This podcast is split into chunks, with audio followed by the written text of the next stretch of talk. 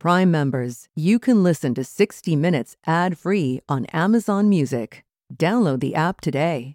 This spring, if you'd rather spend time enjoying your lawn instead of trying to keep it alive, there's good news. TruGreen is the easiest and most affordable way to get a beautiful lawn. All you have to do is water and mow, and they'll do the rest weed control, fertilization, aeration, and even some things you might not even think of. They'll do all of it, while you can do literally anything else. With TruGreen, you can have your lawn looking as good as a putting green. That's not hyperbole. TruGreen is the official lawn care treatment provider of the PGA Tour. TruGreen offers a satisfaction guarantee, and they have a verified best price promise, which guarantees you the lowest price with no compromise on quality. You do you. Let TruGreen do your lawn care. Visit trugreen.com to get the best lawn at the best price with the best people guaranteed.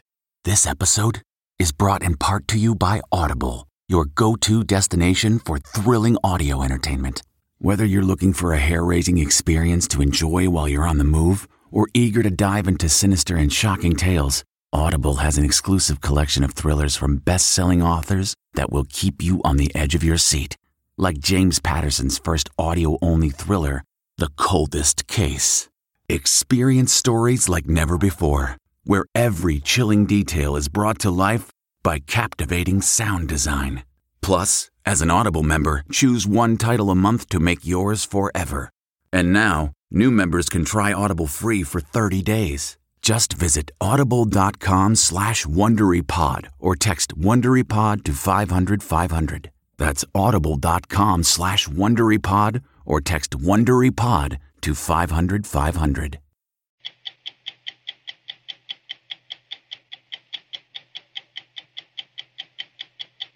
This is an industry that's, that's out of control. If they don't follow the law in drug supply, people die. That's just it. People die.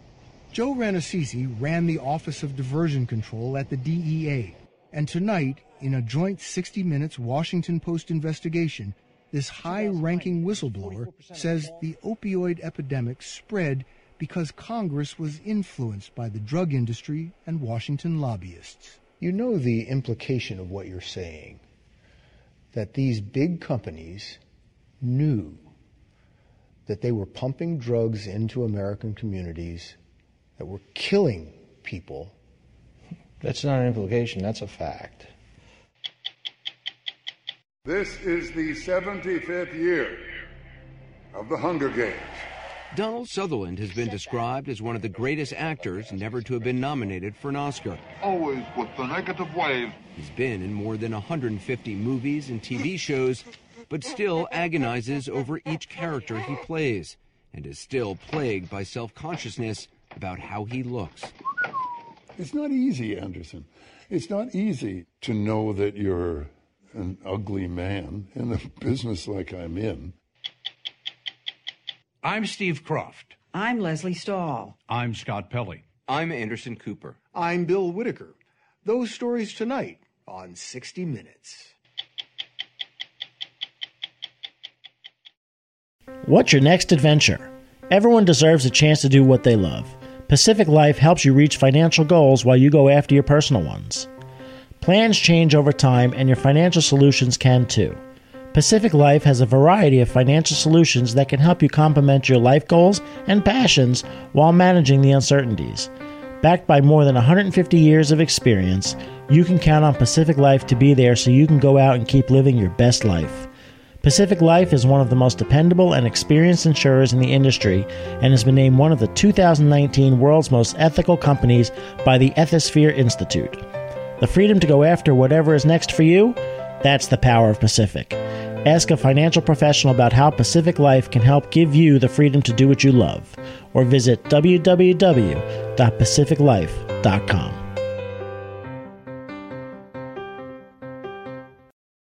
In the midst of the worst drug epidemic in American history, the U.S. Drug Enforcement Administration's ability to keep addictive opioids off U.S. streets was derailed that, according to Joe Rannazzisi, one of the most important whistleblowers ever interviewed by 60 Minutes.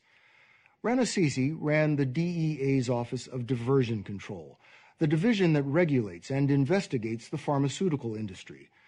As we first reported last October in a joint investigation by 60 Minutes and the Washington Post, Rannazzisi tells the inside story of how he says the opioid crisis was allowed to spread, aided by Congress, lobbyists, and a drug distribution industry that shipped almost unchecked hundreds of millions of pills to rogue pharmacies and pain clinics, providing the rocket fuel for a crisis that over the last two decades has claimed more than 200,000 lives. This is an industry that's, that's out of control. What they want to do is do what they want to do and not worry about what the law is. And if they don't follow the law in drug supply, people die.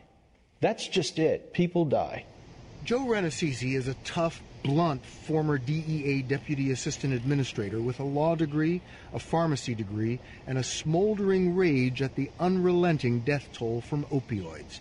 His greatest ire is reserved for the distributors, some of them multi-billion dollar Fortune 500 companies. They are the middlemen that ship the pain pills from manufacturers like Purdue Pharma and Johnson & Johnson to drugstores all over the country. Rannazzisi accuses the distributors of fueling the opioid epidemic by turning a blind eye to pain pills being diverted to illicit use. This is an industry that allowed millions and millions of drugs to go into bad pharmacies and doctors' offices that distributed them out to, to people who had no legitimate need for those drugs. Who are these distributors? The three largest distributors are Cardinal Health, McKesson, and AmerisourceBergen. They control probably 85 or 90 percent of the drugs going downstream. You know the implication of what you're saying that these big companies knew that they were pumping drugs into American communities that were killing people that's not an implication, that's a fact. That's exactly what they did. In the late 1990s, opioids like oxycodone and hydrocodone became a routine medical treatment for chronic pain. Drug companies assured doctors and congressional investigators, as in this 2001 hearing, that the pain medications were effective and safe. Addiction is not common. Addiction is rare in the, in the pain patient who's properly managed. With many doctors convinced the drugs posed few risks, prescriptions skyrocketed, and so did addiction. Many people who had become addicted to painkillers turned to shady pill mills, pain clinics with rogue doctors to write fraudulent prescriptions, and complicit pharmacists to fill them. One stop shopping for controlled narcotics pain clinics overnight popping up off a, an entrance ramp or an exit ramp on an interstate. And all of a sudden there's a pain clinic there. Had you ever seen anything like that before? Never. In fact, it was my opinion that this made the whole crack epidemic look like nothing. These weren't kids slinging crack on the corner. These were professionals who were doing it. They were just drug dealers in lab coats. You know what a chilling picture that paints? I do, because I watched them get arrested, and I was the one who approved the cases. Despite arrests of unscrupulous purveyors, opioids kept flooding the black market. The death toll kept rising. This map shows the U.S. death rate from drug overdose in 1999. By 2015, the map looked like this. Most of these deaths were opioid related. Joe Rannazzisi told us prosecuting crooked doctors and pharmacists wasn't stemming the epidemic. So he decided to move up the food chain. There had to be a choke point, and the choke point was the distributors. What took you so long to go to that choke point of the distributors? This was all new to us. We weren't seeing just some security violations and a few bad orders we were seeing hundreds of bad orders that involved millions and millions of tablets. That's when we started going after the distributors. A distributor's representative told us the problem is not distributors, but doctors who overprescribe pain medication. But the distributors know exactly how many pills go to every drugstore they supply and they are required under the Controlled Substances Act to report and stop what the DEA calls suspicious orders, such as unusually large or frequent shipments of opioids. But DEA investigators say many distributors ignored that requirement. They had a business plan. Their plan was to sell a lot of pills and make a lot of money, and they did both of those very well. Jim Geldhof, a 40 year DEA veteran, ran pharmaceutical investigations from DEA's Detroit field office.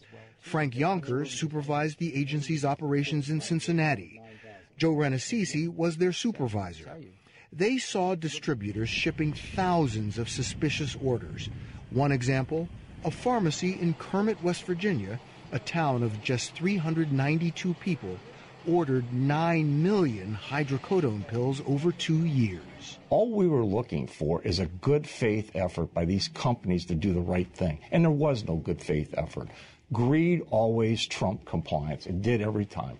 But don't sit here and tell me, yet well, we're not sure what a suspicious order is. Really? I mean, this, this, this, pharmacy just bought 50 times the amount that a normal pharmacy purchases, and they're in a town of 5,000 people. You don't know that that's suspicious? I mean, at some point, you're just turning a blind eye to it. These companies are a big reason for this epidemic. Yeah, absolutely they are. And I can tell you with 100% accuracy that we were in there on multiple occasions trying to get them to change their behavior, and they just flat out ignored us. In 2008, the DEA slapped McKesson, the country's largest drug distributor, with a $13.2 million fine. That same year, Cardinal Health paid a $34 million fine. Both companies were penalized by the DEA for filling hundreds of suspicious orders, millions of pills. Over the last seven years, distributors' fines have totaled more than $341 million. The companies cried foul and complained to Congress that DEA regulations were vague and the agency was treating them like a foreign drug cartel. In a letter, the Healthcare Distribution Alliance, which represents distributors, told us they wanted to work with the DEA. Effective enforcement, they wrote, must be a two way street. Frank, you said you were tough but fair. The industry says you guys were unfair, that you were taking unfair hits at them. Well, that's the people who lost their sons and daughters. See how fair they think it is. In 2011, more than 17,000 Americans died from opioid prescription overdoses. That same year, Cardinal Health, the second largest distributor, started pushing back at Joe Rannazzisi. The company's attorneys went over his head and called his bosses at the Justice Department, who called in Rannazzisi to have him explain his tactics. It infuriated me that I was over there trying to explain what my motives were or why I was going after these corporations. And when I went back to the office and I sat down with my staff, I basically said, you know, I just got questioned on why we're doing why we're doing what we're doing. This is this is this is now. This is war. We're going after these people, and we're not going to stop. Do you really think you were getting this pushback because you were going after big companies, Fortune 500 companies? I have no doubt in my mind. So the question is, why would it be any different for these companies as compared to the small mom and pops that we had done hundreds of times before? What's the difference? The difference is, is they have a lot of money and a lot of influence. And that's the difference. Rannazzisi says the drug industry used that money and influence to pressure top lawyers at the DEA to take a softer approach. Former DEA attorney Jonathan Novak said it divided the litigation office. He said in 2013 he noticed a sea change in the way prosecutions of big distributors were handled. Cases his supervisors once would have easily approved now weren't good enough. We had been achieving incredible success in an almost unstoppable wave. And then suddenly it stopped. Novak prosecuted cases brought to him by Joe Rannazzisi's investigators. He said his caseload started to slow down dramatically. These were not cases where it was black, where it was gray. These were cases where the evidence was crystal clear that there was wrongdoing going on. He said his bosses started to bog down the system, demanding ever more evidence. But now, three undercovers by four officers over three months, that wouldn't be enough. Maybe we need an expert to explain how recording equipment works. Maybe we need an expert to explain uh, the system for prescribing. What's a prescription? It, it, it felt, it felt honestly confusing and almost insane. Uh, where, where was this coming from? Jim Geldhof says his investigations were getting bogged down too. He was looking into one mid-sized distributor that had shipped more than 28 million pain pills to pharmacies in West Virginia over five years. About 11 million of those pills wound up in Mingo County, population 25,000. Suddenly, he said, he ran into roadblocks from one of attorney Jonathan Novak's bosses. I spent a year working on this case. I send it down there, and it's never good enough. Every time I talk to this guy, he wants something else, and I get it for him, and that's still not good enough. You know, and this goes on and on and on. And when this these roadblocks keep get thrown up in your face, at that point, you know they just don't want the case. But this is the DEA. That's what you're supposed to do. Yeah, you would think. The DEA's toughest sanction is to freeze distributors' shipments of narcotics a step which they have only attempted once in more than two years. I mean, there's no denying the numbers. At the height of the opioid epidemic, inexplicably, they slowed down. He said one big reason for the slowdown DC's notorious revolving door. Novak said he saw a parade of DEA lawyers switch sides and jump to high paying jobs defending the drug industry. Once they'd made the leap, they lobbied their former colleagues, Novak's bosses, and argued the DEA's cases were weak and ultimately would lose in court. It had a chilling effect on DEA litigators. Some of the the best and brightest former DEA attorneys are now on the other side and know all of the, the, the weak points. Their fingerprints are on memos and policy and, and and emails going out where you see this concoction of what they might argue in the future. You and the other attorneys had been winning these cases. All of the time. The Justice Department is the agency that oversees the DEA. A senior attorney at the department at the time told us in a statement Department of Justice leadership was not advised that DEA had changed enforcement strategies. Any significant policy shift should have been brought to our attention. There was a lot of pills, a lot of people dying, and, and we had tools in our toolbox to try to use and stem that flow. But it seemed down in headquarters that that toolbox was shut off. You're watching an out of control epidemic, and yet you both feel that at the height of this epidemic, your, your, your hands were being tied. Yeah. If it's a war on drugs, then treat it like a war. The addiction rate was still increasing. The amount of people seeking treatment was still increasing. It was all increasing. Still, the amount of prescriptions were increasing. And we started slowing down.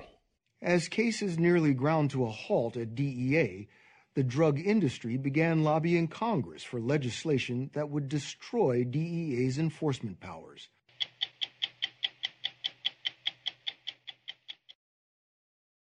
In 2013, Joe Rannazzisi and his DEA investigators were trying to crack down on big drug distributors that ship drugs to pharmacies across the country. He accused them of turning a blind eye as millions of prescription pain pills ended up on the black market. Then a new threat surfaced on Capitol Hill. With the help of members of Congress, the drug industry began to quietly pave the way for legislation that essentially would strip the DEA of its most potent tool in fighting the spread of dangerous narcotics. If I was going to write a book about how to harm the, uh, the United States with pharmaceuticals, the only thing I could think of that would immediately harm is to take the authority away from the, the, the, the investigative agency that is trying to enforce the Controlled Substances Act and the, and the regulations implemented under the Act. And that's what this bill did.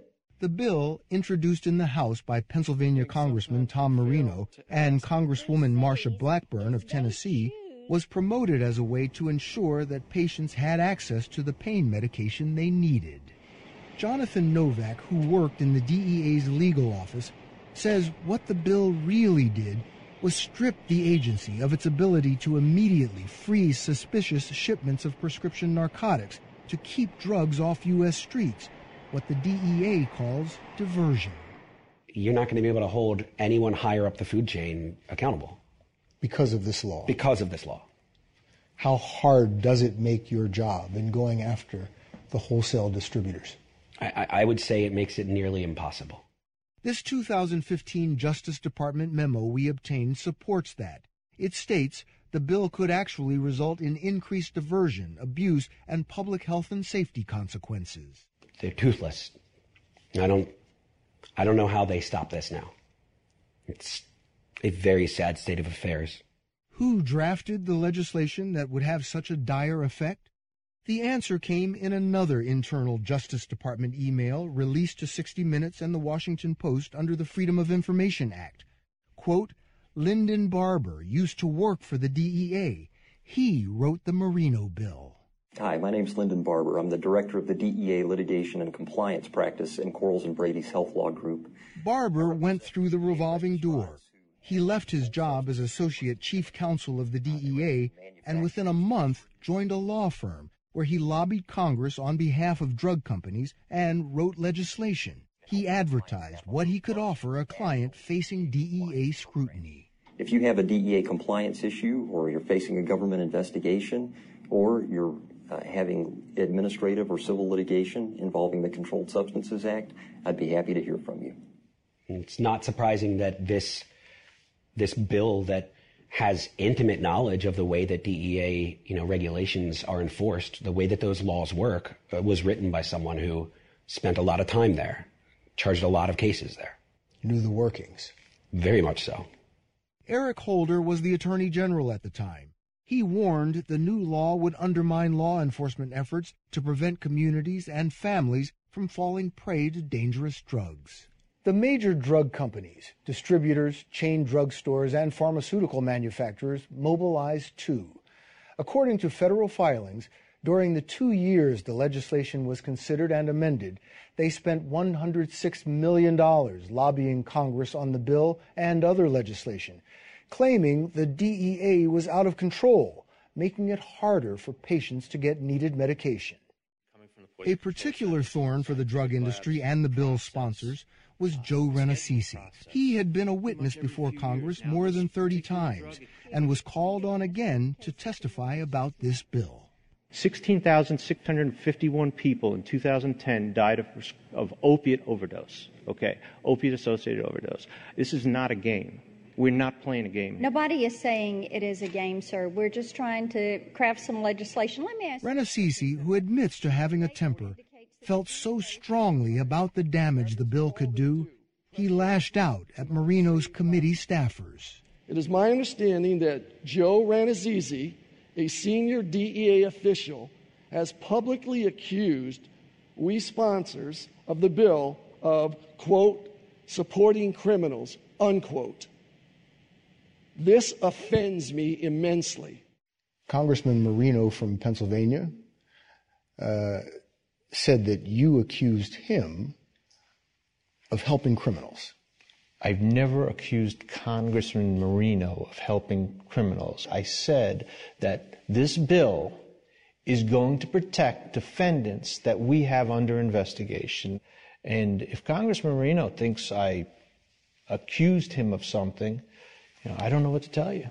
But a week after the hearing on legislation that would hobble the DEA's enforcement authority, Marino and Blackburn wrote the Inspector General for the Justice Department demanding that Rannazzisi be investigated for trying to, quote, intimidate the United States Congress. There were people in industry that didn't care much for Joe Rannazzisi, wanted him silenced or wanted him out of the way, basically unceremoniously kick him to the curb. After almost 30 years with the DEA, Matt Murphy, Rannazzisi's lieutenant, became a consultant for the drug industry, an industry with which he is now disillusioned. He said he was shocked at the animosity he witnessed toward his friend and former boss. My theory is that you know the industry, through lobbying groups, donated uh, a certain amount of money to politicians to get a law passed that, that favored the industry, and also maybe maybe using those political ties to to have Joe removed. Congress launched an investigation of him. Right. And he was out. Yeah, pressure was put on for him to be moved out. I, I'm pretty confident of that. There was no reason to take the guy who was the most qualified person in DEA to run the Office of Diversion Control out of the Office of Diversion Control.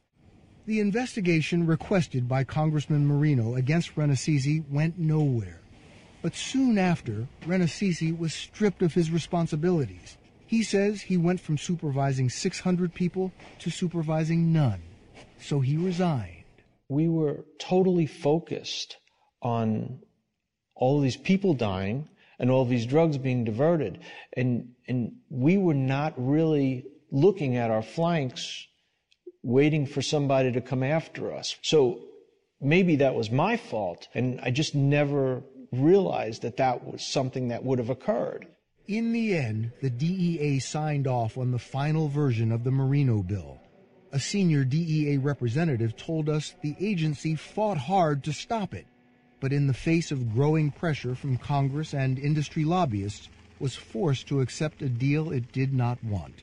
The bill was presented to the Senate in March of 2016. I ask unanimous consent the Senate proceed to the Majority Leader Mitch McConnell brought the bill to the Senate floor where it passed through unanimous consent with no objections and no recorded votes.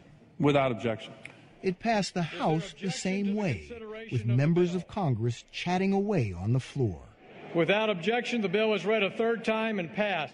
A week later, with no objections from Congress or the DEA, President Barack Obama signed it into law without ceremony or the usual bill signing photo op.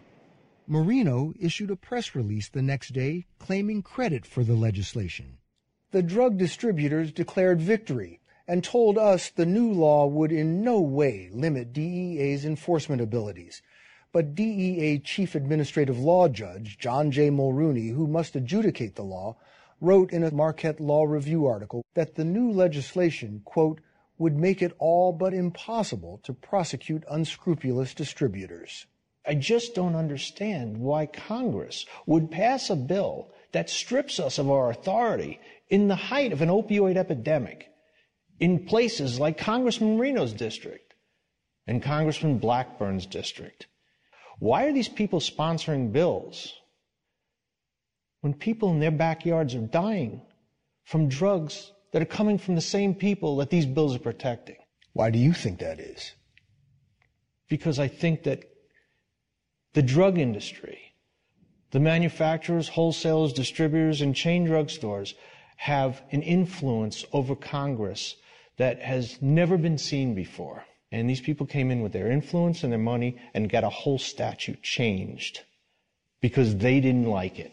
Seven months after the bill became law, Congressman Marino's point man on the legislation, his chief of staff, Bill Tighe, became a lobbyist for the National Association of Chain Drug Stores. Since the crackdown on the distributors began, the pharmaceutical industry and law firms that represent them have hired at least 46 investigators, attorneys, and supervisors from the DEA, including 32 directly from the division that regulates the drug industry. Mike Gill, chief of staff for the DEA administrator, was hired by HDJN, one of the country's largest healthcare law firms. And most recently, Jason Hadges, a senior DEA attorney overseeing enforcement cases during the slowdown joined the pharmaceutical and regulatory division of D.C.-based law firm Hogan Lovells. He declined to speak with us. AmerisourceBergen and McKesson declined our request to appear on camera. So did Cardinal Health, which hired the author of the bill, Linden Barber, as senior vice president. With Scott Higham and Lenny Bernstein of the Washington Post, we called the head of public relations of Cardinal and asked to speak with Barber. This is Bill Whitaker. I'm a correspondent with 60 Minutes. I was calling to see if um, we could speak with the Linden Barber. We were told the company would not make him available. We also tried for several months to speak to Congressman Marino. Finally, we went to his D.C. office. Hello, I'm Bill Whitaker with uh, 60 Minutes. Yes. And we'd like to speak with Congressman Marino, if we could. Uh, I'm going to have to refer you to, to our chief of staff. We were told he was not available. Okay, can you please turn the camera off and we'll have to ask the camera to leave the office.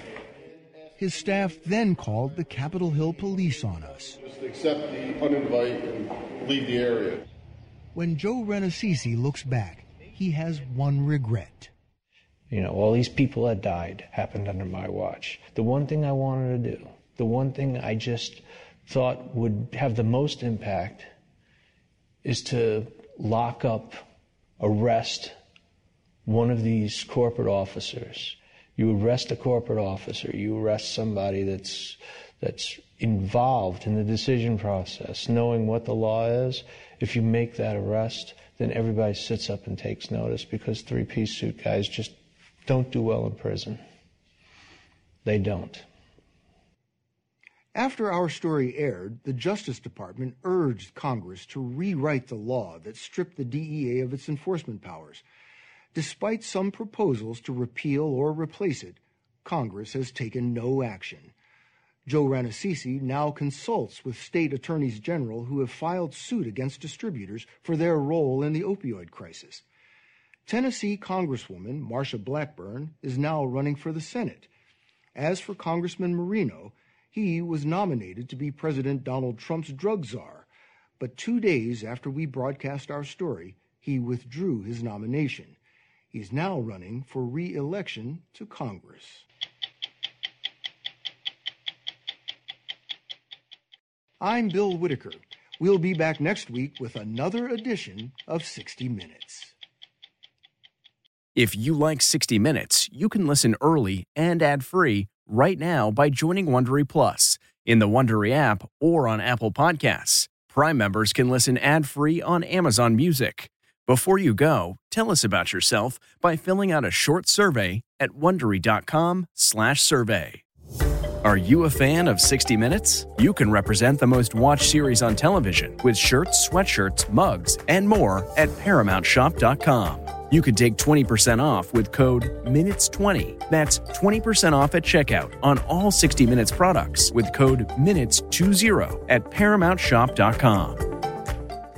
A story of betrayal you would struggle to believe if it wasn't true. Listen to Blood is Thicker The Hargan Family Killings early and ad free on Wondery Plus.